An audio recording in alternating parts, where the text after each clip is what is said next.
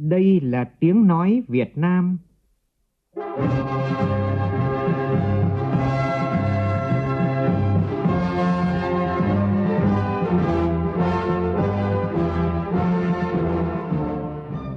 là tiếng nói Việt Nam, phát thanh từ Hà Nội, thủ đô nước Cộng hòa xã hội chủ nghĩa Việt Nam.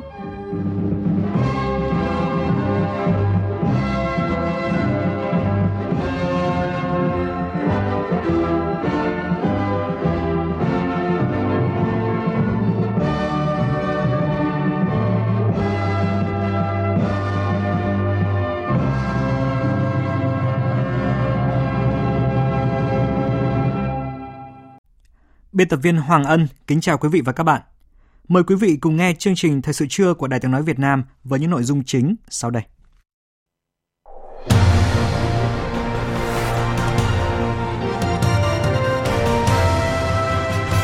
Dự lễ kỷ niệm 20 năm hoạt động thị trường chứng khoán Việt Nam và Sở giao dịch chứng khoán Thành phố Hồ Chí Minh diễn ra sáng nay, Thủ tướng đặt kỳ vọng đưa thị trường chứng khoán Việt Nam sớm lên thị trường mới nổi – Kết quả xét nghiệm lần đầu đối với 21 người Trung Quốc nhập cảnh trái phép hiện đang cách ly tại Quảng Nam đều âm tính với virus SARS-CoV-2. Xử lý rác tốt để không phải xử lý người cản trở xe rác. Nội dung được chúng tôi đề cập trong mục tiêu điểm trưa nay. Trong phần tin thế giới, sau 3 ngày nhóm họp, các nhà lãnh đạo Liên minh châu Âu vẫn chưa thể thống nhất về gói cứu trợ trị giá 750 tỷ euro sau đại dịch Covid-19. Lần đầu tiên, các tiểu vương quốc Ả Rập Thống Nhất thực hiện sứ mệnh khám phá sao hỏa với mong muốn phát triển năng lực khoa học và công nghệ nhằm giảm bớt sự phụ thuộc vào dầu mỏ.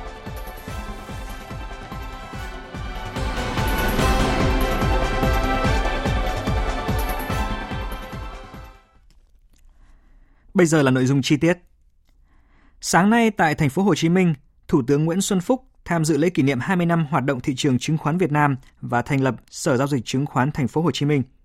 Phát biểu tại buổi lễ, Thủ tướng Nguyễn Xuân Phúc đề nghị Bộ Tài chính, Ủy ban Chứng khoán Nhà nước, các bộ ngành chức năng phấn đấu sớm nâng hạng thị trường chứng khoán Việt Nam từ thị trường cận biên lên thị trường mới nổi, đưa thị trường chứng khoán Việt Nam thành điểm đến an toàn, tin cậy, hiệu quả của các tổ chức tài chính quốc tế, các nhà đầu tư lớn trong khu vực và toàn cầu. Phóng viên Vũ Dũng phản ánh. Ngày 20 tháng 7 năm 2000, Trung tâm giao dịch chứng khoán Thành phố Hồ Chí Minh, tiền thân của Sở giao dịch chứng khoán Thành phố Hồ Chí Minh, chính thức khai trương. Sau 20 năm, thông qua Sở giao dịch chứng khoán Thành phố Hồ Chí Minh và thị trường chứng khoán, nhiều doanh nghiệp niêm yết đã huy động vốn thành công, trợ lực cho doanh nghiệp tăng quy mô hoạt động sản xuất kinh doanh, qua đó góp phần nâng cao hiệu quả cho nền kinh tế. Tính đến 30 tháng 6 năm nay, trên Sở giao dịch chứng khoán Thành phố Hồ Chí Minh có 380 mã cổ phiếu niêm yết, 43 trái phiếu. Tổng giá trị vốn hóa thị trường cổ phiếu đạt trên 2,8 triệu tỷ đồng, chiếm trên 90% giá trị vốn hóa thị trường cổ phiếu cả nước tương đương với 57% GDP. Phát biểu tại buổi lễ, Thủ tướng Nguyễn Xuân Phúc khẳng định xây dựng và phát triển thị trường chứng khoán là chủ trương nhất quán của Đảng, Nhà nước ta trong quá trình đổi mới hội nhập đất nước. 20 năm qua đã minh chứng quá trình nỗ lực phấn đấu không ngừng nghỉ, vượt qua nhiều khó khăn, thách thức để phát triển vươn lên mạnh mẽ của thị trường chứng khoán Việt Nam. Từ một trung tâm giao dịch chứng khoán với hai doanh nghiệp niêm yết, đến nay Sở giao dịch chứng khoán Thành phố Hồ Chí Minh đã khẳng định vị trí khởi nguồn, đầu tàu, chiếm gần 80% giá trị vốn hóa thị trường, là nơi tập trung niêm yết của hầu hết các doanh nghiệp lớn. Đồng thời, phát triển mạnh thị trường trái phiếu chính phủ với quy mô 20% GDP. Thị trường chứng khoán phái sinh dù mới ra đời hơn 2 năm nhưng cũng hứa hẹn đầy tiềm năng phát triển.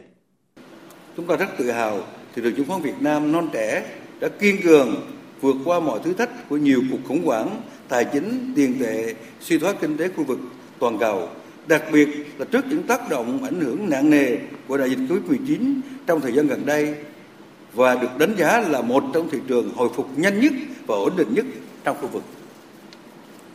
Trải qua hơn 20 năm phát triển và trưởng thành, thị trường chứng khoán Việt Nam từ quy mô rất nhỏ, sơ khai đã vượt qua mọi khó khăn, không ngừng hoàn thiện về cấu trúc, phát triển mạnh mẽ về quy mô, chất lượng, chiều sâu và trở thành kênh huy động vốn quan trọng cho nền kinh tế. Trong 10 năm gần đây, tổng số vốn huy động qua thị trường chứng khoán đạt trên 2,4 triệu tỷ đồng, tương đương 14% tổng mức đầu tư toàn xã hội, đóng góp quan trọng chia sẻ nhiệm vụ huy động vốn cùng hệ thống tín dụng ngân hàng, giúp nền kinh tế duy trì tốc độ tăng trưởng với tổng mức vốn đầu tư và tăng trưởng kinh tế. Đây cũng là bệ phóng cho nhiều doanh nghiệp trong huy động nguồn lực để phát triển vượt bậc cả về quy mô và chất lượng, đóng góp quan trọng cho phát triển kinh tế và từng bước mang tầm vóc khu vực quốc tế. Với những kết quả phát triển vượt bậc đó, Thủ tướng Nguyễn Xuân Phúc đánh giá cao các nhà đầu tư, các doanh nghiệp, các thế hệ lãnh đạo và cán bộ công chức viên chức của ngành chứng khoán đã đóng góp quan trọng vào thành tựu chung này. Còn tại Hà Nội, sáng nay, Ban Tổ chức Trung ương và Học viện Chính trị Quốc gia Hồ Chí Minh tổ chức lễ khai giảng lớp bồi dưỡng kiến thức mới cho cán bộ quy hoạch cấp chiến lược khóa 13. Dự lễ khai giảng có Ủy viên Bộ Chính trị, Bí thư Trung ương Đảng, Trưởng ban Tổ chức Trung ương Phạm Minh Chính, Trưởng ban chỉ đạo lớp học. Các đồng chí Bí thư Trung ương Đảng Nguyễn Hòa Bình, Tranh án Tòa án Nhân dân tối cao, Phan Đình Trạc, Trưởng ban Nội chính Trung ương, Nguyễn Xuân Thắng, Giám đốc Học viện Chính trị Quốc gia Hồ Chí Minh và Ủy viên Trung ương Đảng, Tổng Giám đốc Đài tiếng nói Việt Nam Nguyễn Thế Kỷ cùng các đại biểu, các bộ, ban ngành địa phương và 40 đồng chí học viên tham dự lớp học. Phóng viên Nguyễn Hằng đưa tin.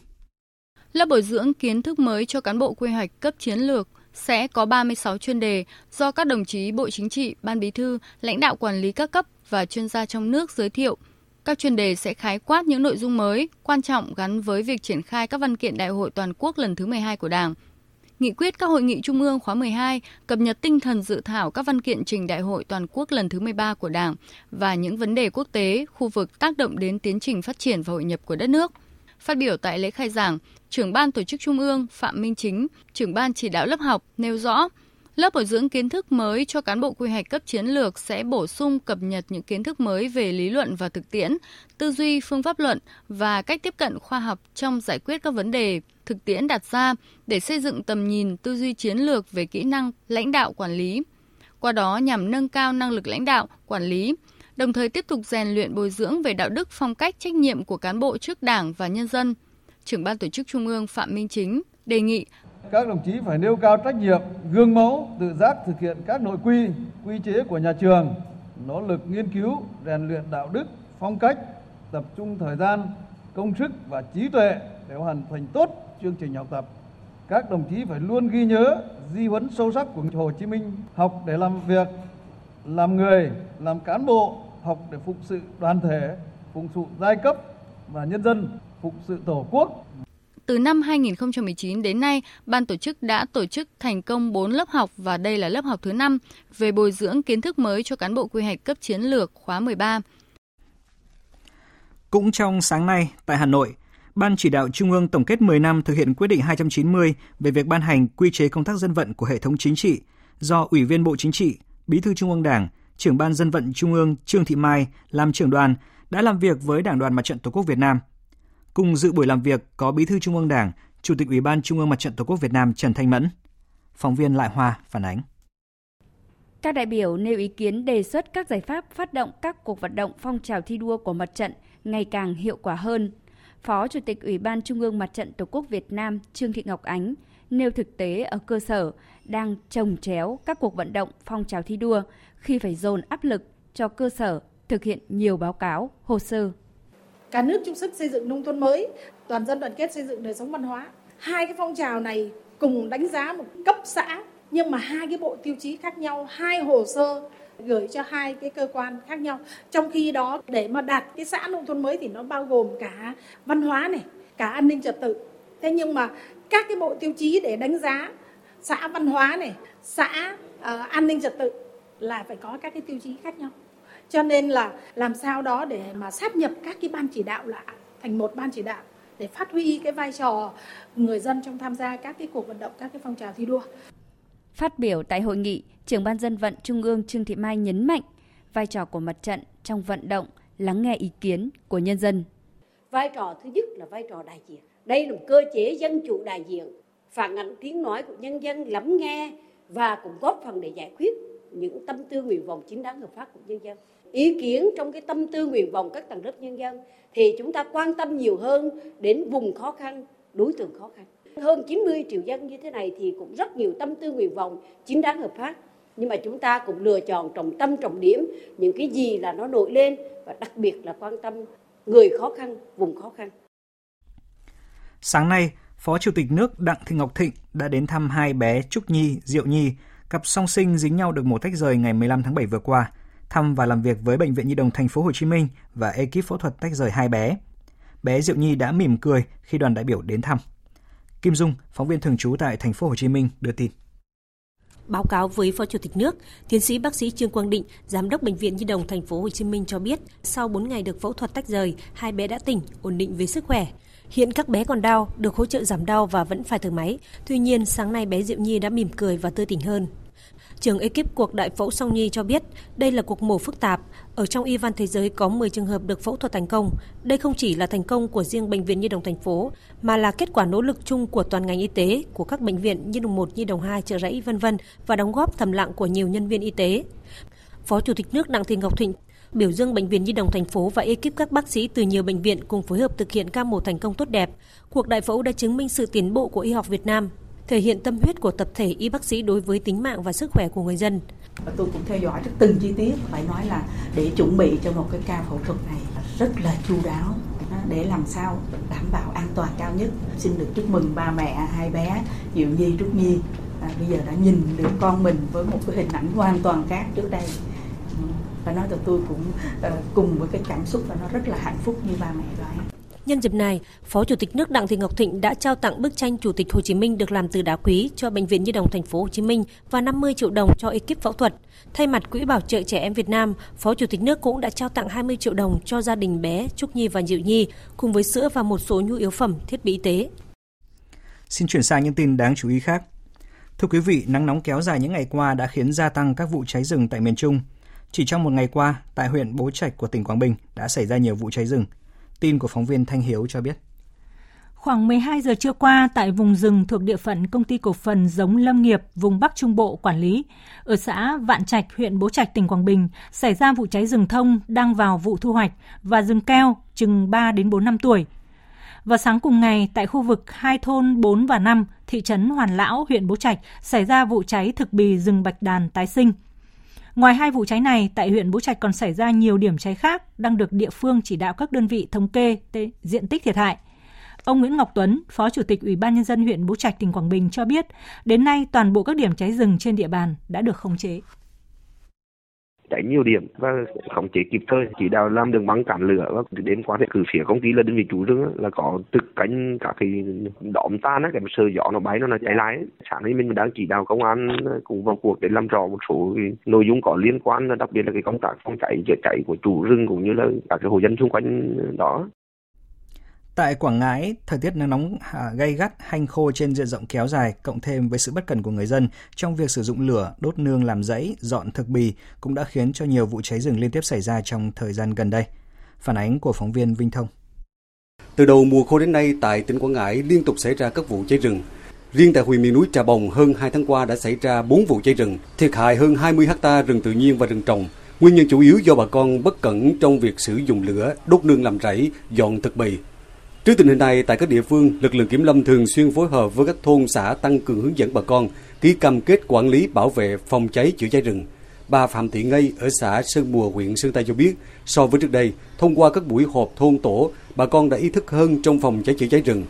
Bà con đi nương rẫy như bên Nam giới là thường hút thuốc là có tàn thuốc phải dập tắt khỏi cháy rừng hay là khi mà đi vào rừng có nấu ăn trưa đó nấu ăn xong là cũng phải tắt lửa đổ nước cho nó tắt hết lửa rồi mới được ra về Hiện nay tại các địa phương của tỉnh Quảng Ngãi thông qua nhiều hình thức tuyên truyền trực quan, phát tờ rơi, gửi tin nhắn qua điện thoại, mạng xã hội. Thông tin về những khu vực có rừng dễ cháy, dự báo cấp cháy rừng được người dân chính quyền địa phương dễ dàng tiếp nhận, có biện pháp chủ động ứng phó. Ông Nguyễn Đại, Chi cục trưởng Chi cục Kiểm lâm tỉnh Quảng Ngãi cho biết, đơn vị chỉ đạo các hạt kiểm lâm địa phương củng cố, kiện toàn các ban chỉ đạo phòng cháy chữa cháy rừng cấp xã, thành lập các nhóm tổ chữa cháy rừng tự nguyện, trong đó các chủ rừng là thành viên chính khi mà quy động một thành viên như thế trong cái cô hộ thì có cả gia đình họ đi luôn tức là khi cháy rừng thì họ có bao nhiêu là họ đi hết và rất là nhanh rất là cơ động năm ngoái năm nay thì giảm việc mà quy động lực lượng cấp tỉnh chủ yếu là lực lượng tại chỗ và cấp quỹ chính quyền địa phương cũng đã thấy trách nhiệm cái việc chữa cháy rừng là một phần trách nhiệm quy động và có mặt để mà chỉ huy chữa cháy Tỉnh Quảng Ngãi có hơn 330 ha diện tích đất có rừng, trong đó gần một nửa là rừng trồng. Đây là đối tượng dễ cháy, phân bổ đang sang với rừng tự nhiên, nương rẫy nên rất khó kiểm soát khi xảy ra cháy. Ông Nguyễn Tân Bính, Phó Chủ tịch Thường trực Ủy ban nhân dân tỉnh Quảng Ngãi yêu cầu chính quyền các cấp tăng cường hơn nữa các biện pháp phương án cấp bách phòng cháy chữa cháy rừng trong mùa khô, thực hiện tốt phương châm bốn tại chỗ, phòng là chính. Trong khi ở miền Trung nắng nóng gay gắt thì ở các tỉnh miền núi phía Bắc ở mưa lớn liên tục kéo dài gây nguy cơ sạt lở đất và lũ quét và Lai Châu là địa phương chịu thiệt hại nặng nhất. Tin chi tiết của phóng viên Khắc Kiên, cơ quan thường trú khu vực Tây Bắc. Hiện nay trên địa bàn tỉnh Lai Châu đang xuất hiện mưa vừa đến mưa to trên diện rộng. Các địa phương có mưa to và nguy cơ cao là các huyện Tân Uyên, Tam Đường, Phong Thổ, Sìn Hồ, Nậm Nhùn và thành phố Lai Châu. Để chủ động phòng chống thiên tai trên địa bàn, Ban Chỉ huy Phòng chống thiên tai và tìm kiếm cứu nạn tỉnh Lai Châu đã chỉ đạo chính quyền các địa phương và các sở ban ngành chức năng triển khai nhiều giải pháp phòng chống, trong đó yêu cầu Ban Chỉ huy Phòng chống thiên tai và tìm kiếm cứu nạn các cấp theo dõi chặt chẽ diễn biến thời tiết, trực ban 24 trên 24 giờ để kịp thời chỉ đạo công tác phòng chống khắc phục thiệt hại khi thiên tai xảy ra. Đối với các tuyến giao thông, nhất là các tuyến quốc lộ, tỉnh lộ huyết mạch, yêu cầu ngành giao thông chỉ đạo các đơn vị quản lý cầu đường, nhà thầu phụ trách tuyến huy động tối đa phương tiện, máy móc, trang thiết bị và nhân lực túc trực tại những địa bàn trọng yếu, sẵn sàng khắc phục sạt lở để đảm bảo thông đường sớm nhất – bố trí lực lượng tại các vị trí điểm sung yếu trên các tuyến quốc lộ để hướng dẫn đảm bảo an toàn cho các phương tiện giao thông. Chính quyền các cấp chỉ đạo ra soát kỹ các khu dân cư, điểm bản, hộ dân sinh sống trong vùng có nguy cơ sạt lở lũ quét cao, nhất là các hộ sinh sống ven các sông suối và vùng hạ lưu các hồ đập để có phương án di rời tạm đến nơi an toàn tăng cường tổ chức tuyên truyền cho người dân không ngủ tại lán nương, đánh bắt cá, vớt củi hoặc đi qua ngầm tràn sông suối khi trên địa bàn có mưa to. Và tiếp ngay sau đây, biên tập viên Đài tiếng nói Việt Nam sẽ chuyển đến quý vị một số thông tin dự báo thời tiết cho các vùng trên cả nước. Thưa quý vị và các bạn, sau 2 tuần nắng nóng liên tục ở các tỉnh đồng bằng Bắc Bộ, trong đó có cả thủ đô Hà Nội, gây nhiều ảnh hưởng xấu đến sinh hoạt thường nhật của người dân, thì sang đến tuần mới này, thời tiết đã có những thay đổi. Trời có mưa rải rác khiến nhiệt độ giảm đôi chút và nắng nóng suy yếu nhưng mà cảm giác vẫn còn khá là oi bức. Dù vậy, theo dự báo từ nay đến ngày 22 tháng 7, Hà Nội và các tỉnh miền núi Bắc Bộ xảy ra mưa vừa mưa to, có nơi mưa rất to. Trong cơn rông thì có khả năng xảy ra lốc xét, mưa đá và gió giật mạnh. Có mưa, có rông làm dịu mát không khí, nhưng mà kèm theo đó là các hiện tượng thời tiết nguy hiểm như lốc xét và gió giật mạnh. Vì vậy, để bảo vệ sức khỏe, giảm thiệt hại về tài sản thì người dân thủ đô cần lưu ý là trước khi ra khỏi nhà đến cơ quan đơn vị doanh nghiệp để làm việc thì nhớ kiểm tra xem là đã chốt các cửa sổ, cửa ra vào và mang theo áo mưa hay chưa. Khi xảy ra mưa rông thì người dân hạn chế tham gia giao thông trên các tuyến đường có nhiều cây cổ thụ để phòng tránh nguy cơ gãy đổ cành và cây. Không trú tránh giữa các công trình đang xây dựng hoặc đứng gần trạm biến áp, cột anten viễn thông. Và các tỉnh Trung Bộ thì tiếp tục có nắng nóng. Từ Nghệ An đến Quảng Trị nắng nóng gay gắt, có nơi đặc biệt gay gắt với nhiệt độ cao nhất phổ biến 35 đến 38 độ, có nơi 39 độ. Nắng nóng ở Trung Bộ còn có khả năng kéo dài trong nhiều ngày tới. Mời quý vị nghe tiếp chương trình Thời sự trưa của Đài tiếng nói Việt Nam. Cho đến tối qua, các nhà lãnh đạo Liên minh châu Âu vẫn chưa thể thống nhất về kế hoạch phục hồi trị giá 750 tỷ euro liên quan đến gói cứu trợ khổng lồ sau dịch COVID-19 sau 3 ngày nhóm họp. Điều này cho thấy lợi ích kinh tế đang làm à, sâu sắc thêm sự chia rẽ giữa các nước thành viên Liên minh châu Âu vốn lao đao trong bối cảnh đại dịch COVID-19 đang hoành hành. Biên tập viên Anh Tuấn tổng hợp thông tin. Trong bữa ăn tối làm việc, Chủ tịch Hội đồng châu Âu Charles Michel đưa ra một đề xuất cuối cùng về kế hoạch phục hồi trị giá 750 tỷ euro, đó là giảm ngân sách cho khoản hỗ trợ từ 500 tỷ euro ban đầu xuống còn 400 tỷ euro và nâng mức cho vay trong kế hoạch từ 250 tỷ euro lên 350 tỷ euro. Tuy nhiên, nhóm các quốc gia giàu có ở Bắc Âu gồm Hà Lan, Thụy Điển, Áo, Đan Mạch và Phần Lan cho biết chỉ sẵn sàng chấp nhận khoản hỗ trợ tối đa là 350 tỷ euro, thậm chí là có điều kiện – Thủ tướng Áo Sebastian Kurz nói.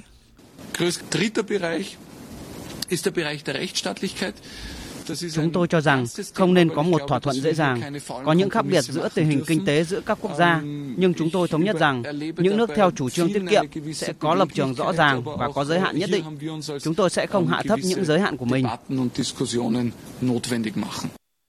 Trong khi đó, các quốc gia nợ nần như Italia và Tây Ban Nha hay Hy Lạp nước mới chỉ phục hồi sau cuộc khủng hoảng nợ kéo dài 10 năm, không chấp nhận những yêu cầu của nhóm chủ trương thắt lưng buộc bụng, đồng thời kêu gọi EU không chia rẽ hay yếu đuối. Thủ tướng Hy Lạp Kyriakos Mitsotakis nói. Ngay từ giây phút đầu tiên, tôi đã đưa ra quan điểm rằng tất cả chúng ta cần phải thỏa hiệp, nhưng những thỏa hiệp này không thể làm giảm tham vọng về phản ứng táo bạo của châu Âu đối với cuộc khủng hoảng COVID-19 và suy giảm kinh tế do dịch bệnh gây ra. Chúng ta đang đối mặt với một cuộc khủng hoảng kinh tế chưa từng có và đơn giản là chúng ta không được tỏ ra chia rẽ hay yếu đuối. Dự kiến các nhà lãnh đạo EU sẽ tiếp tục thảo luận kế hoạch này trong ngày hôm nay. Nếu vẫn chưa đạt được sự nhất trí, kế hoạch này sẽ được tiếp tục thảo luận vào tháng tới. Cuộc xung đột tại Libya đang bước vào giai đoạn nguy hiểm với sự can thiệp chưa từng có của lực lượng nước ngoài.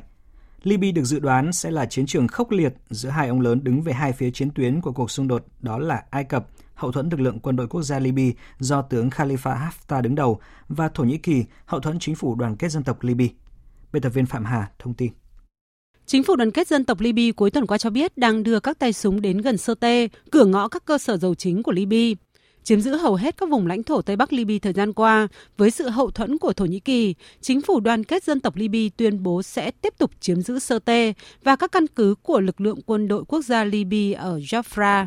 Tổng thống Ai Cập Abdel Fattah el-Sisi tuyên bố sẽ không đứng yên trước bất kỳ mối đe dọa trực tiếp nào đối với an ninh của Ai Cập và Libya. Làn danh giới đỏ mà chúng tôi đề cập là lời kêu gọi cho hòa bình và chấm dứt xung đột tại Libya. Tuy nhiên, chúng tôi không ngồi yên trước bất cứ động thái nào đe dọa trực tiếp đến an ninh chiến lược quốc gia, đặc biệt là khả năng huy động quân sự gia tăng tại thành phố Sirte. Tôi hy vọng tình hình sẽ không gia tăng căng thẳng, vì chắc chắn Ai Cập sẽ không ngồi yên trước bất cứ sự vi phạm nào đối với làn danh giới đỏ. Với việc Thổ Nhĩ Kỳ cam kết hỗ trợ nhiều hơn cho chiến dịch của đồng minh tại Libya, Ai Cập cũng có thể can thiệp quân sự ở phía đối kháng. Điều này có khả năng dẫn đến một cuộc xung đột nguy hiểm giữa quân đội Thổ Nhĩ Kỳ và Ai Cập trên chiến trường Libya, cuốn các bên liên quan vào vòng xoáy căng thẳng mới. Tổng thư ký Liên Hợp Quốc Antonio Guterres cảnh báo.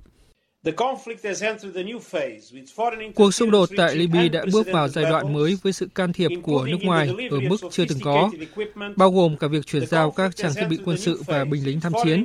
Chúng tôi lo ngại về các hoạt động quân sự gia tăng và sự can thiệp nước ngoài, vi phạm lệnh cấm vận vũ khí của Liên Hợp Quốc. Dạng sáng nay, lần đầu tiên các tiểu vương quốc Ả Rập Thống Nhất đã thực hiện sứ mệnh khám phá sao hỏa trong bối cảnh nước này đang tìm cách phát triển năng lực khoa học và công nghệ của mình và giảm bớt sự phụ thuộc vào dầu mỏ. Đúng 6 giờ 58 phút sáng nay theo giờ Nhật Bản, tức gần 5 giờ sáng theo giờ Việt Nam, tàu vũ trụ hy vọng của các tiểu vương quốc Ả Rập Thống Nhất đã cất cánh từ trung tâm vũ trụ Tanegashima của Nhật Bản, bắt đầu hành trình kéo dài 7 tháng tới hành tinh đỏ. Sau đó, tàu vũ trụ này sẽ bay theo quỹ đạo của sao hỏa và gửi về trái đất dữ liệu về khí quyển. Theo Bộ trưởng Khoa học của các tiểu vương quốc Ả Rập Thống Nhất, ông Sarah Amiri, dự án này có chi phí 200 triệu đô la Mỹ. Sứ mệnh khám phá sao hỏa đầu tiên của các tiểu vương quốc Ả Rập Thống Nhất dự kiến diễn ra vào ngày 14 tháng 7, song đã phải trì hoãn hai lần do thời tiết xấu. Hiện cả Mỹ và Trung Quốc đều dự kiến sẽ phóng tàu vũ trụ thăm dò hành tinh đỏ trong năm nay. Sáng nay, một trận động đất mạnh 5,3 độ Richter đã xảy ra tại Peru. Cơ quan khảo sát địa chất Mỹ cho biết động đất xảy ra vào hồi 1 giờ 50 phút giờ GMT hôm nay, cách thủ phủ tỉnh Adcock của Peru khoảng 88 km về phía tây nam. Tâm chấn động đất nằm ở độ sâu hơn 39 km và hiện chưa có thông tin về thiệt hại do trận động đất gây ra. Tại Trung Quốc, hôm qua tiếp tục đưa ra cảnh báo màu cam về lũ lụt đối với nhiều khu vực ở Trung và Hạ lưu sông. Tin của phóng viên Đinh Tuấn, thường trú tại Bắc Kinh, Trung Quốc. Thành phố Phụ Dương, tỉnh An Huy sáng sớm nay cũng đã nâng cấp cảnh báo phòng chống lũ lên cấp độ 1, cấp cao nhất khi mực nước ở một số đập tại đây dâng cao, như mực nước ở đập Vương Gia đạt mức 29,17 m, cách mực nước đảm bảo an toàn 0,13 m. Một số khu vực khác như Nam Chiếu, Nhuận Hà, mực nước dâng cao cách mực nước đảm bảo an toàn từ 0,29 m đến 0,6 m. Chính quyền thành phố cảnh báo mưa lớn sẽ tiếp tục kéo dài từ nay đến ngày 23 tháng 7, do đó tình hình phòng chống lũ tại đây là vô cùng nghiêm trọng. Trước đó, dạng sáng ngày hôm qua, chính quyền địa phương cũng đã phải dùng thuốc nổ để phá một con đập trên sông Trừ, tỉnh An Huy nhằm giảm áp lực từ mưa lũ. Còn tại tỉnh Giang Tô, sáng 18 tháng 7, chính quyền nơi đây cũng đã nâng mức cảnh báo lũ lên màu đỏ, mức cao nhất cho sông Trường Giang đoạn chảy qua khu vực Nam Kinh sau khi mực nước ghi được tại trạm thủy văn Nam Kinh là 10,26 m, vượt mức cao nhất 10,22 m ghi nhận năm 1954. Theo thống kê, mưa lũ từ đầu tháng 7 đến nay đã gây ra thiệt hại nghiêm trọng đối với nhiều địa phương của Trung Quốc, khiến ảnh hưởng tới đời sống của 24 triệu người, 31 người chết và mất tích. Trong khi đó, nếu tính từ đầu năm đến nay, mưa lũ đã gây ảnh hưởng tới đời sống của khoảng 40 triệu người dân Trung Quốc, hơn 141 người chết và mất tích, với thiệt hại kinh tế vượt qua con số 12 tỷ đô la Mỹ. Thời sự VOV, nhanh, tin cậy, hấp dẫn. Thưa quý thính giả, cuộc khủng hoảng rác thải tại Hà Nội vừa được giải quyết khi mà bãi rác Nam Sơn đã tiếp nhận rác trở lại và người dân sống xung quanh khu vực này đã gỡ bỏ rào chắn sau cuộc đối thoại với lãnh đạo thành phố. Đại diện Sở Xây dựng Hà Nội cho hay, đến 6 giờ sáng nay, 8 quận đã hoàn thành thu dọn rác thải tồn động sau sự cố này. Sự việc thì vẫn đang thu hút được sự chú ý của dư luận với nhiều câu hỏi. Liệu sự việc này đã giải quyết căn cơ hay vẫn chỉ là mang tính tạm thời? Và với cách làm như hiện nay, có ai dám chắc sẽ không có thêm những cuộc khủng hoảng rác thải như tại Hà Nội vừa qua? Phải làm gì để xử lý tận gốc bài toán rác thải đô thị, đảm bảo tương quan lợi ích cộng đồng và sự phát triển bền vững của hàng triệu cư dân? Nội dung này được chúng tôi đề cập trong mục tiêu điểm ngay sau đây.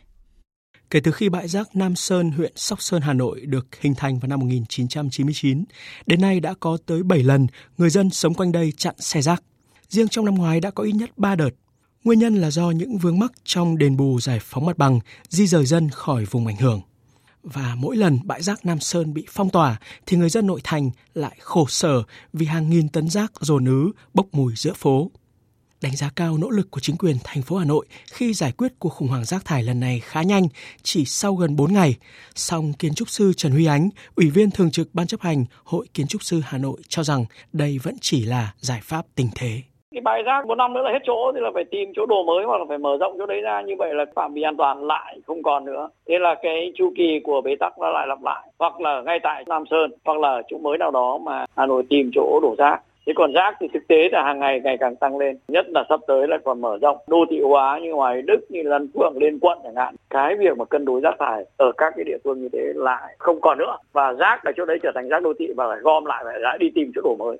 Đồng tình với quan điểm này, Phó giáo sư tiến sĩ Trương Mạnh Tiến, Chủ tịch Hội Kinh tế Môi trường Việt Nam cảnh báo, ngay cả khi hoạt động bình thường thì bãi rác Nam Sơn và nhiều bãi rác của thủ đô đã quá tải trong thời gian dài rác nó sẽ ngày càng nhiều lên và tình hình ô nhiễm nó ngày càng trầm trọng hơn vì cái lượng rỉ rác càng nhiều và cái tình trạng ô nhiễm nguồn nước của người dân và phải sử dụng nước ngầm ấy chắc chắn nó càng bức xúc hơn vì nó sẽ càng lan rộng ra Trở lại, vấn đề lớn nhất của bãi rác Nam Sơn Hà Nội là tiền đền bù để người dân địa phương di chuyển đến nơi tái định cư chỉ bằng 1 phần 6 so với giá đất tái định cư.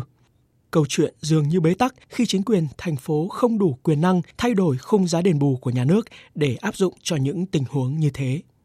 Vậy nhưng, nếu coi vấn đề xử lý rác là hạ tầng thiết yếu của thành phố thì góc nhìn sẽ thay đổi.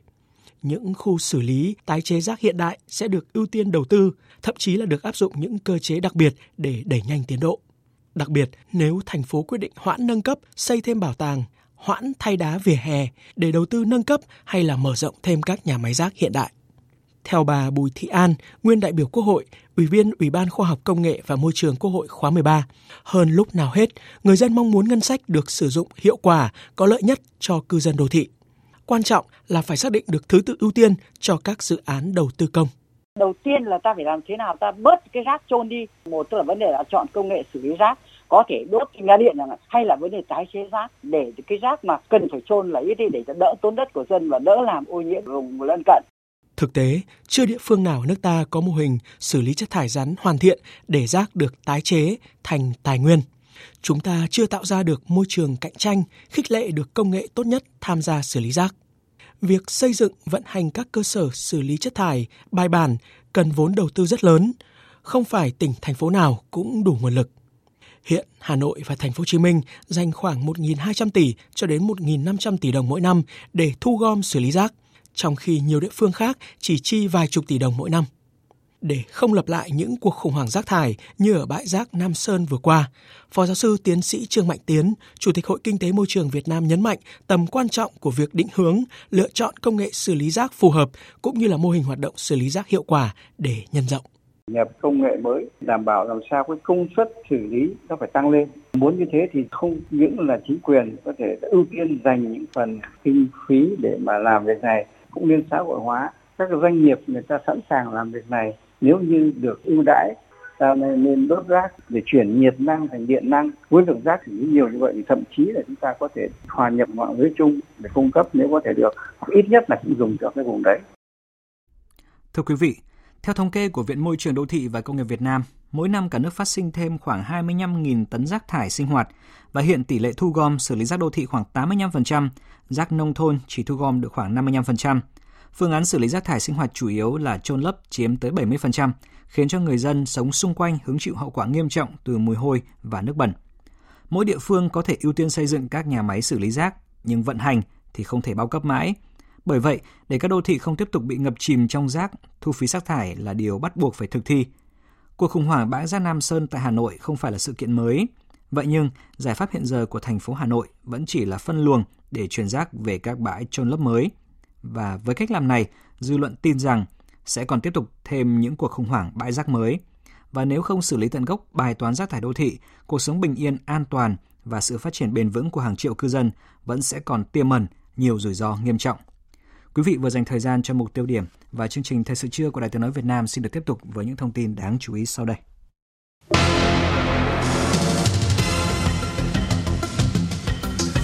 Việt Nam kỳ vọng phát triển tầm nhìn cộng đồng ASEAN sau năm 2025. Kết quả xét nghiệm lần đầu đối với 21 người Trung Quốc nhập cảnh trái phép hiện đang cách ly tại Quảng Nam đều âm tính với virus SARS-CoV-2. Ứng cử viên Tổng thống của Đảng Dân Chủ Joe Biden đã tạo được vị thế vững chắc trong cuộc chạy đua vào Nhà Trắng khi đang dẫn trước đương kim Tổng thống Donald Trump, ứng cử viên của Đảng Cộng Hòa, tới 15 điểm.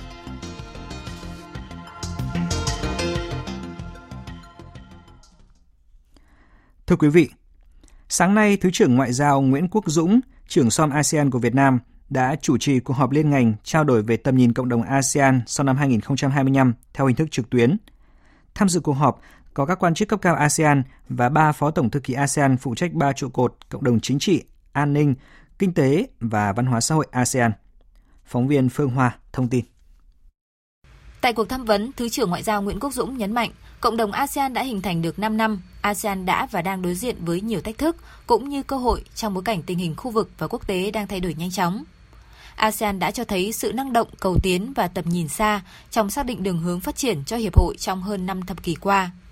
Thứ trưởng Nguyễn Quốc Dũng cho biết, dựa trên báo cáo về tầm nhìn ASEAN năm 2040 của Thái Lan và nghiên cứu của Viện Nghiên cứu Kinh tế ASEAN và Đông Á năm 2019, Việt Nam đề xuất khởi động thảo luận về tầm nhìn cộng đồng ASEAN sau năm 2025, xác định đây là một trong những kết quả của năm Chủ tịch ASEAN 2020. Từ cuộc thảo luận giữa các quan chức cao cấp SOM ASEAN đã trao đổi về tầm nhìn cộng đồng ASEAN sau năm 2025 tại hội nghị SOM ASEAN đặc biệt diễn ra vào tháng 3 vừa qua tại Đà Nẵng. Cuộc họp lần này là cơ hội để đại diện các cơ quan tại ba trụ cột cộng đồng đóng góp ý kiến trước khi tổng hợp, trình lên cộng đồng điều phối ASEAN để xin ý kiến chỉ đạo. Việt Nam với tư cách là Chủ tịch ASEAN 2020 cũng có kế hoạch sẽ ra tuyên bố lãnh đạo tại hội nghị cấp cao ASEAN lần thứ 37 vào cuối năm nay để định hướng phát triển tầm nhìn cộng đồng ASEAN sau năm 2025. Trao đổi tại cuộc họp, các nước ASEAN đánh giá cao đề xuất của Chủ tịch Việt Nam, khẳng định sẽ phối hợp chặt chẽ cùng Việt Nam trong quá trình thảo luận, góp phần định hướng phát triển phù hợp cho cộng đồng ASEAN trong thời gian tới. Các nước đề nghị tầm nhìn cộng đồng ASEAN sau năm 2025 cần bao trùm các nội dung về chuyển đổi số, an ninh mạng, biến đổi khí hậu, phát triển bao trùm, thúc đẩy bản sắc ASEAN vân vân. Các nước ASEAN cũng đề nghị chú trọng các biện pháp nâng cao hiệu quả của bộ máy ASEAN, phối hợp liên ngành, liên trụ cột, tăng cường sự tham gia của tất cả các thành phần trong xây dựng cộng đồng, bao gồm kênh nghị viện, Đại hội đồng Liên nghị viện ASEAN IPA, kênh học giả và nghiên cứu, kênh doanh nghiệp, Hội đồng Tư vấn Kinh doanh ASEAN, ABAC và các tổ chức xã hội. Thứ trưởng Nguyễn Quốc Dũng cũng đề nghị tầm nhìn cộng đồng ASEAN sau năm 2025 cần xác định rõ các mục tiêu, nguyên tắc và cấu trúc phù hợp với hiến trương ASEAN. Thông qua văn kiện tầm nhìn này, ASEAN cần tiếp tục khẳng định vai trò trung tâm trong thúc đẩy hội nhập khu vực, duy trì hòa bình, ổn định và an ninh khu vực, đóng góp vào hòa bình và phát triển của thế giới. ASEAN cũng cần đảm bảo cách tiếp cận bao trùm trên chặng đường phát triển của tương lai, bao gồm thúc đẩy hơn nữa liên kết, tận dụng hiệu quả khoa học và công nghệ, duy trì sự phát triển nhanh của khu vực, đồng thời quan tâm đầy đủ đến các thành phần trong cộng đồng và tiểu vùng, tiếp tục xây dựng cộng đồng ASEAN hướng đến người dân, đặt người dân vào trung tâm của quá trình phát triển. Kỳ họp thứ 19 Hội đồng Nhân dân tỉnh Quảng Ngãi khóa 12 khai mạc hôm nay. Khác với các kỳ họp trước đây, Hội đồng Nhân dân tỉnh Quảng Ngãi không tổ chức chất vấn và trả lời chất vấn. Tại kỳ họp này, Hội đồng Nhân dân tỉnh Quảng Ngãi sẽ xem xét miễn nhiệm chức vụ Chủ tịch Ủy ban Nhân dân tỉnh đối với ông Trần Ngọc Căng và cho thôi nhiệm vụ đại biểu Hội đồng Nhân dân theo quy định đối với Đại tá Nguyễn Thanh Trang, nguyên Giám đốc Công an tỉnh Quảng Ngãi. Tin của phóng viên Vinh Thông tại miền Trung. Báo cáo tình hình kinh tế xã hội, an ninh quốc phòng 6 tháng đầu năm 2020 của Ủy ban Nhân dân tỉnh Quảng Ngãi cho hay, tốc độ tăng trưởng tổng sản phẩm trên địa bàn GRDP ước đạt hơn 26.250 tỷ đồng, chỉ tăng 0,72% so với cùng kỳ năm 2019. Tiến độ thực hiện một số dự án đầu tư, công tác bồi thường giải phóng mặt bằng vẫn còn nhiều khó khăn vướng mắt. Kết quả đạt thấp so với kế hoạch đề ra, làm ảnh hưởng đến tiến độ thực hiện dự án, gây lãng phí nguồn lực và bức xúc cho nhân dân. Nhiều chỉ số phản ánh môi trường đầu tư kinh doanh đứng thứ hạng thấp so với cả nước. Một số hạn chế yếu kém đã được chỉ ra tại các kỳ họp trước, đến nay vẫn chưa được giải quyết, nhất là tình trạng nợ động tiền bảo hiểm xã hội cho người lao động của một số doanh nghiệp, nợ động thuế tại một số dự án có sử dụng đất, ô nhiễm môi trường trên địa bàn, v.v. Đang nói, nhiều hạn chế yếu kém đã kéo dài trong nhiều năm. Bà Bùi Thị Quỳnh Vân, Phó Bí thư Thường trực tỉnh ủy, Chủ tịch Hội đồng Nhân dân tỉnh Quảng Ngãi cho biết. Khác với các kỳ họp trước đây, Hội đồng Nhân dân tỉnh không tổ chức chất vấn trực tiếp tại phiên họp toàn thể. Các vị đại biểu Hội đồng Nhân dân tỉnh sẽ gửi chất vấn bằng văn bản đến các thành viên Ủy ban dân tỉnh, giám đốc các sở, thủ trưởng các ngành liên quan về những vấn đề mà cử tri nhân dân quan tâm. Các văn bản chất vấn và trả lời chất vấn sẽ được tổng hợp báo cáo Hội đồng Nhân dân tỉnh. Sáng nay tại Nghĩa trang liệt sĩ Dốc Bà Đắc, xã Thới Sơn, huyện Tịnh Biên của tỉnh An Giang, quân khu 9 phối hợp với tỉnh ủy, Hội đồng Nhân dân, Ủy ban Nhân dân, Ủy ban Mặt trận Tổ quốc Việt Nam tỉnh An Giang tổ chức lễ truy điệu, cải táng 99 hài cốt liệt sĩ quân tình nguyện Việt Nam hy sinh qua các thời kỳ chiến tranh trên đất bạn Campuchia và trong nước. Tại lễ truy điệu, Chủ tịch Ủy ban Nhân dân tỉnh An Giang Nguyễn Thanh Bình thay mặt tỉnh ủy, Hội đồng Nhân dân, Ủy ban Mặt trận Tổ quốc Việt Nam tỉnh An Giang và thân nhân các gia đình liệt sĩ ghi nhận công lao to lớn của cán bộ, chiến sĩ đội K90 thuộc quân khu 9 và đội K93 thuộc Bộ Chỉ huy Quân sự tỉnh An Giang trong tìm kiếm, quy tập hài cốt liệt sĩ. Chủ tịch Ủy ban nhân dân tỉnh cảm ơn sự giúp đỡ tận tình của các cấp chính quyền, nhân dân trong nước, các tỉnh của nước bạn Campuchia đã tạo điều kiện và cung cấp nhiều thông tin về vị trí để đào tìm hài cốt liệt sĩ, giúp đội K90 và đội K93 hoàn thành nhiệm vụ thiêng liêng do Đảng và Nhà nước giao phó.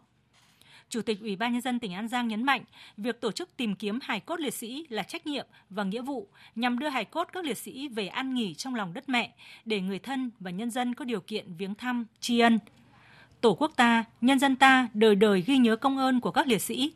Dù chưa rõ danh tính, quê hương các liệt sĩ, song Đảng bộ, quân và dân An Giang nguyện thay mặt nhân dân cả nước và gia đình các liệt sĩ để chăm sóc, giữ gìn chu đáo phần mộ các anh như chính người thân yêu ruột thịt của mình.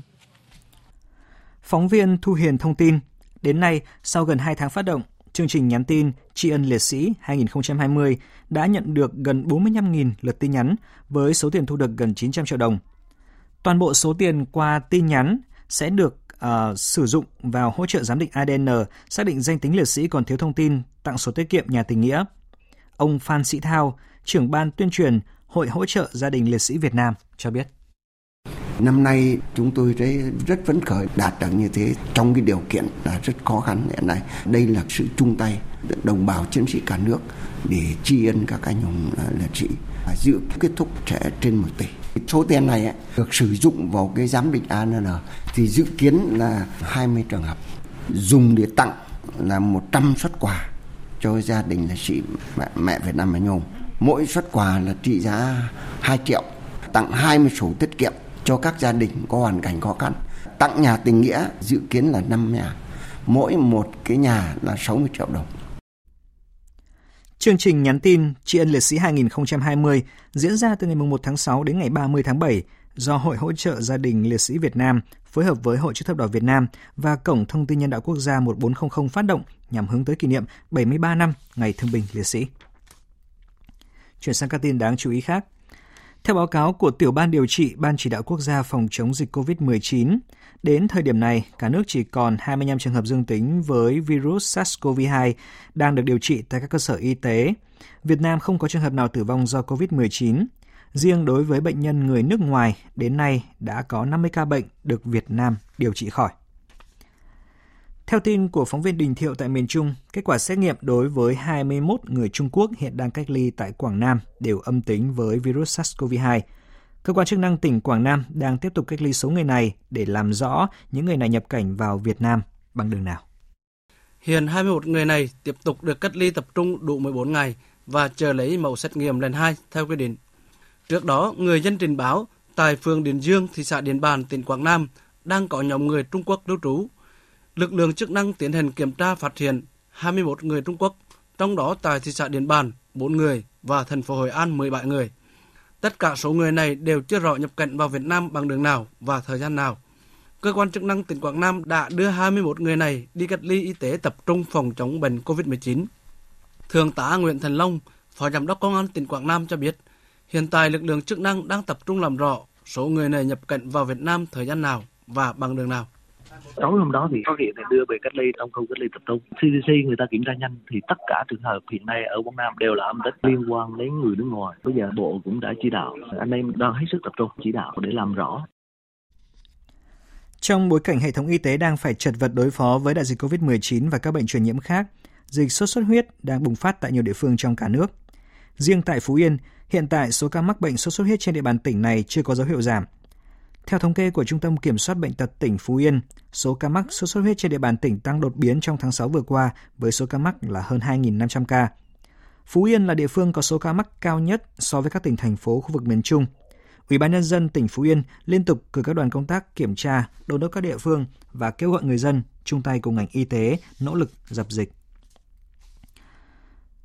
60 container hồ tiêu Việt Nam xuất khẩu sang Nepal bị mắc kẹt hàng tháng trời tại cảng Nepal và biên giới Nepal-Ấn Độ do lệnh cấm nhập khẩu của chính phủ Nepal. Và trước tình hình này, 13 doanh nghiệp xuất khẩu đã đề nghị chính phủ hỗ trợ trong việc đàm phán với chính phủ Nepal về việc cho phép tái xuất các lô hàng hồ tiêu đang mắc kẹt tại cảng Nepal và biên giới giữa Nepal, Ấn Độ về Việt Nam trong thời gian sớm nhất.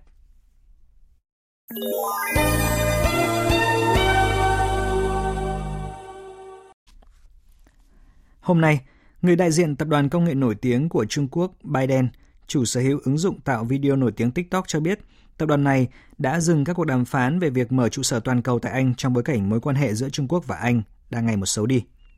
Theo một thông báo chính thức, nguyên nhân chủ yếu đưa ra quyết định tạm hoãn đàm phán về việc mở trụ sở tại Anh xuất phát từ lý do chính trị. Tập đoàn Biden cho rằng nhiều khả năng các công ty công nghệ và truyền thông của Trung Quốc đang là, là nạn nhân trong các vụ tấn công và hạn chế toàn cầu do Mỹ dẫn đầu. Tuần trước, chính phủ Anh cũng tuyên bố cấm tập đoàn viễn thông Huawei của Trung Quốc tham gia phát triển mạng viễn thông 5G tại nước này. Động thái của Anh được cho là chịu sức ép từ Mỹ, lâu nay luôn hối thúc các đồng minh loại bỏ các thiết bị của Huawei khỏi mạng viễn thông do vấn đề an ninh quốc gia. Về cuộc bầu cử Tổng thống Mỹ, ứng cử viên Tổng thống của Đảng Dân Chủ Joe Biden đã tạo được vị thế vững chắc trong cuộc đua vào Nhà Trắng khi đang dẫn trước đương kim Tổng thống Donald Trump, ứng cử viên của Đảng Cộng Hòa, tới 15 điểm. Kết quả cuộc khảo sát dư luận do Washington Post và ABC News tiến hành và công bố vào ngày 19 tháng 7 cho thấy 55% cử tri đã đăng ký bầu cử, nói rằng họ sẽ bỏ phiếu cho cựu Phó Tổng thống Biden nếu cuộc bầu cử được tổ chức ngay thời điểm thăm dò. Trong khi 40% cho biết sẽ ủng hộ đương kim Tổng thống Trump. Những phát hiện này cho thấy sự thay đổi đáng kể về sự ủng hộ của cử tri dành cho ứng cử viên của Đảng Dân Chủ, khi ông Biden dẫn trước ông Trump chỉ 2 điểm trong cuộc thăm dò tương tự được công bố vào tháng 3 và 10 điểm vào tháng 5 vừa qua. Trong khi đó, tỷ lệ ủng hộ ông Trump sụt giảm mạnh trong bối cảnh đại dịch COVID-19 đã làm đảo lộn cuộc sống hàng ngày ở Mỹ trong những tháng vừa qua và đang chứng kiến các trường hợp nhiễm bệnh mới tăng vọt. Đa số những người được hỏi cho biết họ tin tưởng ông Biden hơn ông Trump trong xử lý sự bùng phát dịch bệnh COVID-19, tội phạm, an toàn và quan hệ chủng tộc ở Mỹ. Lĩnh vực duy nhất mà ông Trump nhận được sự ủng hộ của cử tri cao hơn ông Biden là kinh tế, với tỷ lệ tán thành hiện ở mức 50%, nhưng cũng đã sụt giảm so với mức 57% trong cuộc thăm dò vào tháng 3 năm nay. Về dịch COVID-19, tính đến sáng nay, thế giới đã ghi nhận hơn 14 triệu 600 nghìn ca nhiễm virus SARS-CoV-2, Mỹ vẫn là quốc gia chịu tác động mạnh nhất của dịch bệnh, với gần 4 triệu ca mắc và trên 140.000 người bệnh nhân đã tử vong.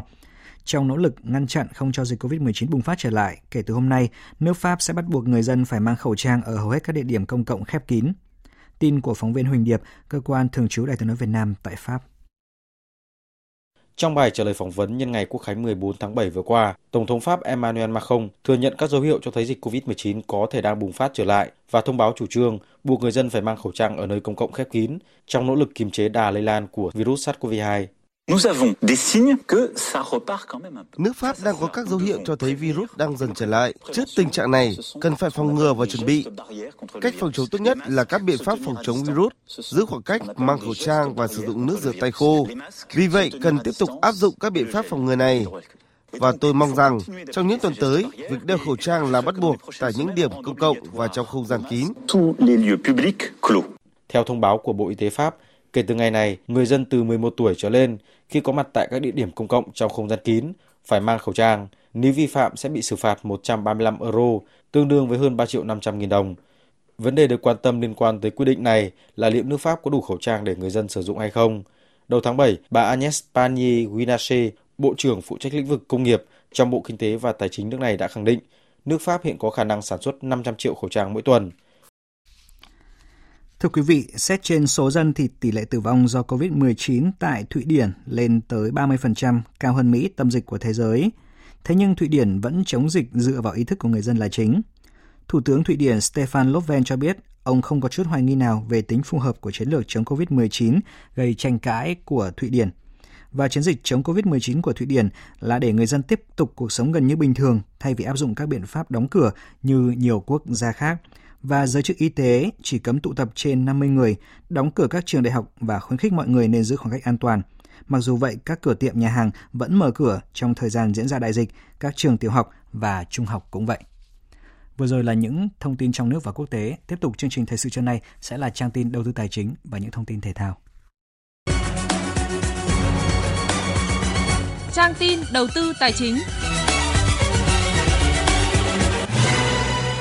Thưa quý vị và các bạn, giá vàng trong nước mở cửa phiên giao dịch ngày đầu tuần mới đã có diễn biến trái ngược nhau ở một số nơi. Thương hiệu vàng dòng thăng long của công ty vàng bạc đá quý Bảo Tín Minh Châu niêm yết mua vào ở mức 50 triệu 40 nghìn đồng một lượng và bán ra ở mức 50 triệu 640 nghìn đồng một lượng. Tỷ giá trung tâm ngày hôm nay được Ngân hàng Nhà nước công bố là 23.234 đồng đổi 1 đô la Mỹ, giảm 1 đồng so với cuối tuần trước. Biên độ dao động của tỷ giá đô la ở mức 22.537 đồng đến 23.931 đồng đổi 1 đô la Mỹ. Sáng nay, tại Sở Giao dịch Chứng khoán Thành phố Hồ Chí Minh đã tổ chức lễ kỷ niệm 20 năm ngày chính thức đi vào hoạt động và cũng là sự kiện đánh dấu sự khởi đầu của thị trường chứng khoán Việt Nam – Tính đến hết tháng 6 vừa qua, Sở giao dịch chứng khoán Thành phố Hồ Chí Minh có 380 mã cổ phiếu đang niêm yết và nhiều loại chứng khoán khác như trái phiếu, chứng chỉ quỹ, chứng quyền có bảo đảm. Tổng giá trị vốn hóa thị trường cổ phiếu đạt hơn 2,8 triệu tỷ đồng, chiếm hơn 90% giá trị vốn hóa thị trường cổ phiếu cả nước, tương đương 57% GDP. Những con số này đã nói lên hiệu quả của một kênh huy động và phân bổ vốn quan trọng của nền kinh tế. Bộ Công an vừa đưa ra cảnh báo với người dân về các app vay tiền có khả năng biến tướng thành tín dụng đen, gây bất an cho xã hội.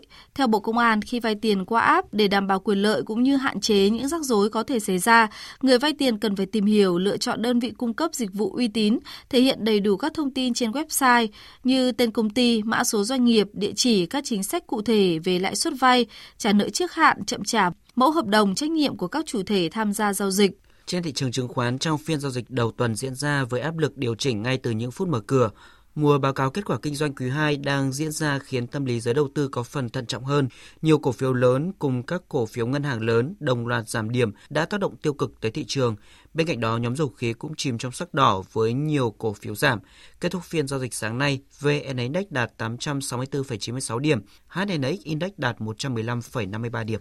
Thưa quý vị và các bạn, thị trường chứng khoán tuần qua phục hồi nhẹ, nhưng thanh khoản sụt giảm cho thấy một bộ phận dòng tiền vẫn đứng ngoài thị trường chờ đợi tín hiệu về mặt xu hướng.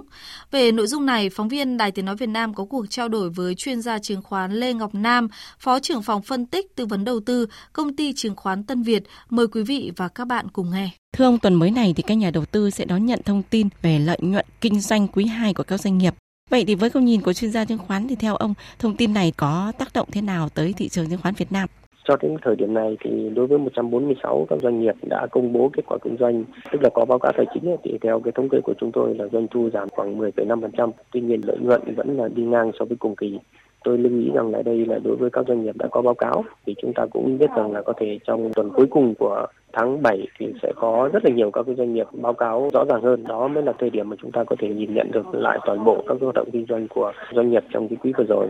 Tuy nhiên thì theo nhìn nhận của chúng tôi cho thấy một số các cái nhóm ngành lớn vẫn có vẻ như đang duy trì được kết quả kinh doanh tốt, ví dụ như là cổ phiếu ngân hàng hay là dòng cổ phiếu bất động sản hay là đối với một số các nhóm ngành nhỏ hơn như công nghệ thông tin hoặc là y tế dược phẩm. Tuy vậy chúng ta cũng phải nhìn nhận rằng là có thể mặt bằng chung của các doanh nghiệp đặc biệt là đối với các doanh nghiệp sản xuất sẽ có mức độ biến động tương đối so với cùng kỳ. Chúng ta cũng biết rằng là các cái ngành sản xuất ảnh hưởng khá là nhiều trong quý vừa rồi. Vâng, vậy thì cái nhóm cổ phiếu và những cái thông tin nào nhà đầu tư cần quan tâm trong tuần mới này thưa ông?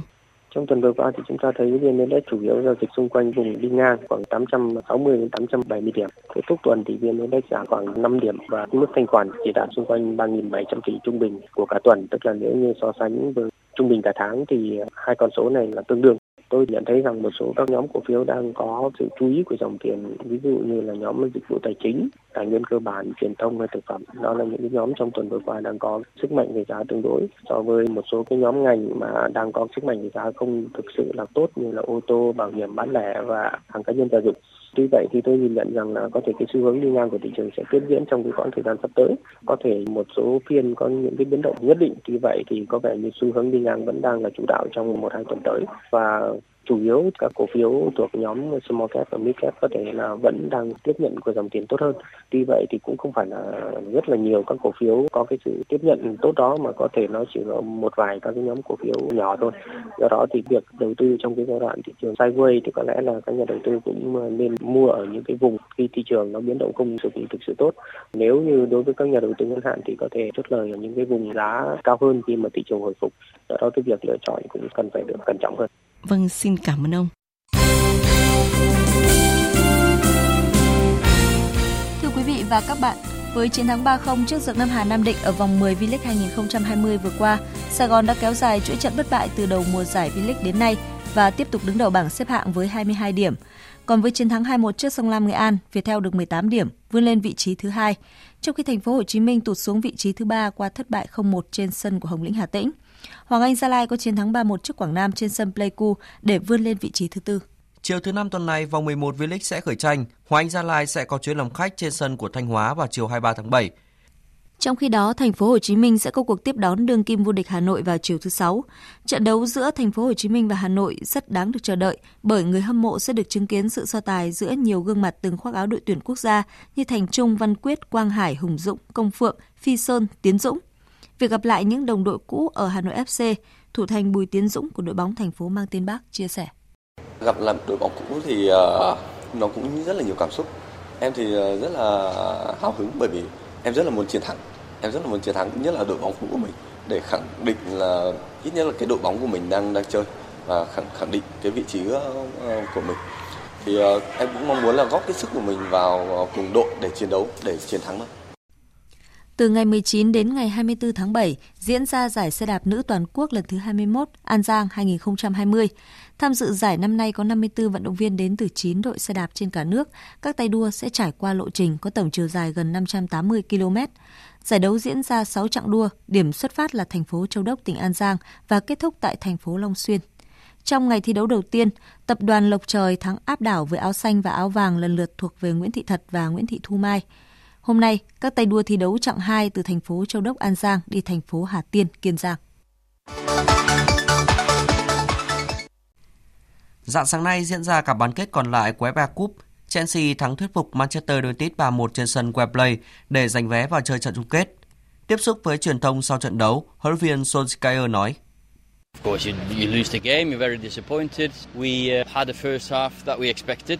Chúng tôi đã thua trận đấu này và rất thất vọng. Chúng tôi đã có hiệp 1 đúng như mong đợi. Chúng tôi đã bước vào hiệp 2 không được tốt. Chúng tôi cần phải rút ra được bài học trong trận đấu lớn như thế này để chuẩn bị cho những mục tiêu lớn tiếp theo. Chúng tôi sẽ có hai trận ở Premier League trong vòng 5 ngày tới và sau đó sẽ bước vào thi đấu ở Cúp châu Âu.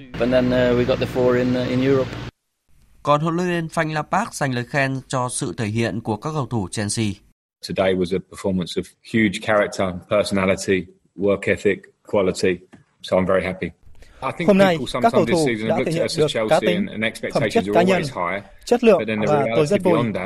Tôi biết nhiều người nhìn vào Chelsea ở mùa giải này với kỳ vọng cao. Um, Chúng tôi đang từng bước tiến bộ. Trận đấu với Man United hôm nay là một bước tiến như vậy. Chúng tôi cần phải tập trung uh, cho những gì sắp diễn ra tiếp theo, trong đó có trận chung kết FA Cup với Arsenal. Trận chung kết Cúp e FA giữa Chelsea và Arsenal sẽ diễn ra vào dạng sáng ngày 2 tháng 8. Cũng tại Anh, dạng sáng nay diễn ra hai cặp đấu thuộc vòng 37 Premier League. Trên sân nhà Tottenham thắng đậm Leicester City 3-0. Leicester sẽ văng khỏi top 4 nếu đội đang cùng có 62 điểm là Manchester United vượt qua West Ham dạng sáng ngày 23 tháng 7 tới. Ở trận đấu còn lại, Bournemouth nhận thất bại 0-2 khi tiếp Southampton. Với kết quả này, Bournemouth gần như chắc chắn xuống hạng bởi đội đứng thứ 17 là Watford đang hơn họ 3 điểm và đã ít hơn một trận. Dự báo thời tiết Phía Tây Bắc Bộ có mưa vừa mưa to và có nơi mưa rất to và rông. Trong cơn rông có khả năng xảy ra lốc xét, mưa đá và gió giật mạnh. Nhiệt độ từ 25 đến 35 độ. Phía Đông Bắc Bộ, chiều tối và đêm có mưa, có nơi mưa vừa, mưa to và rải rác có rông. Riêng vùng núi có mưa vừa, mưa to, có nơi mưa rất to, nhiệt độ từ 26 đến 35 độ. Các tỉnh từ Thanh Hóa đến Thừa Thiên Huế, chiều nắng nóng và nắng nóng gai gắt. Chiều tối và đêm có mưa rào và rông vài nơi, nhiệt độ từ 26 đến 39 độ. Các tỉnh ven biển từ Đà Nẵng đến Bình Thuận, chiều tối và đêm có mưa rào và rông vài nơi, nhiệt độ từ 25 đến 37 độ. Tây Nguyên có mưa rào và rông vài nơi, riêng chiều tối và tối có mưa rào và rông rải rác, cục bộ có mưa vừa mưa to, nhiệt độ từ 21 đến 33 độ. Nam Bộ có mưa rào và rông vài nơi, riêng chiều tối và tối có mưa rào và rông rải rác, nhiệt độ từ 24 đến 34 độ. Khu vực Hà Nội có mưa rào và rông rải rác, cục bộ có mưa vừa, mưa to, nhiệt độ từ 26 đến 35 độ. Dự báo thời tiết biển, Bắc Vịnh Bắc Bộ có mưa rào rải rác và có nơi có rông. Trong cơn rông có khả năng xảy ra lốc xoáy và gió giật mạnh. Tầm nhìn xa trên 10 km, giảm xuống 4 đến 10 km trong mưa. Nam Vịnh Bắc Bộ và vùng biển từ Quảng Trị đến Quảng Ngãi, vùng biển từ Bình Định đến Ninh Thuận có mưa rào và rông vài nơi, tầm nhìn xa trên 10 km, Vùng biển từ Bình Thuận đến Cà Mau, Cà Mau đến Kiên Giang có mưa rào rải rác và có nơi có rông. Trong cơn rông có khả năng xảy ra lốc xoáy và gió giật mạnh. Tầm nhìn xa trên 10 km, giảm xuống từ 4 đến 10 km trong mưa. Khu vực Bắc và giữa Biển Đông có mưa rào và rông rải rác. Trong cơn rông có khả năng xảy ra lốc xoáy và gió giật mạnh. Khu vực Nam Biển Đông, khu vực quần đảo Trường Sa thuộc tỉnh Khánh Hòa và Vịnh Thái Lan có mưa rào rải rác và có nơi có rông. Trong cơn rông có khả năng xảy ra lốc xoáy và gió giật mạnh, tầm nhìn xa trên 10 km, giảm xuống 4 đến 10 km trong mưa. Khu vực quần đảo Hoàng Sa thuộc thành phố Đà Nẵng có mưa rào và rông vài nơi, tầm nhìn xa trên 10 km. Những thông tin thời tiết vừa rồi cũng đã kết thúc chương trình thời sự trưa nay của Đài Tiếng Nói Việt Nam. Chương trình do biên tập viên Hoàng Ân, Minh Châu, Thu Hòa biên soạn và thực hiện với sự tham gia của kỹ thuật viên Thanh Tùng, chịu trách nhiệm nội dung Nguyễn Thị Tuyết Mai. Xin kính chào tạm biệt và hẹn gặp lại.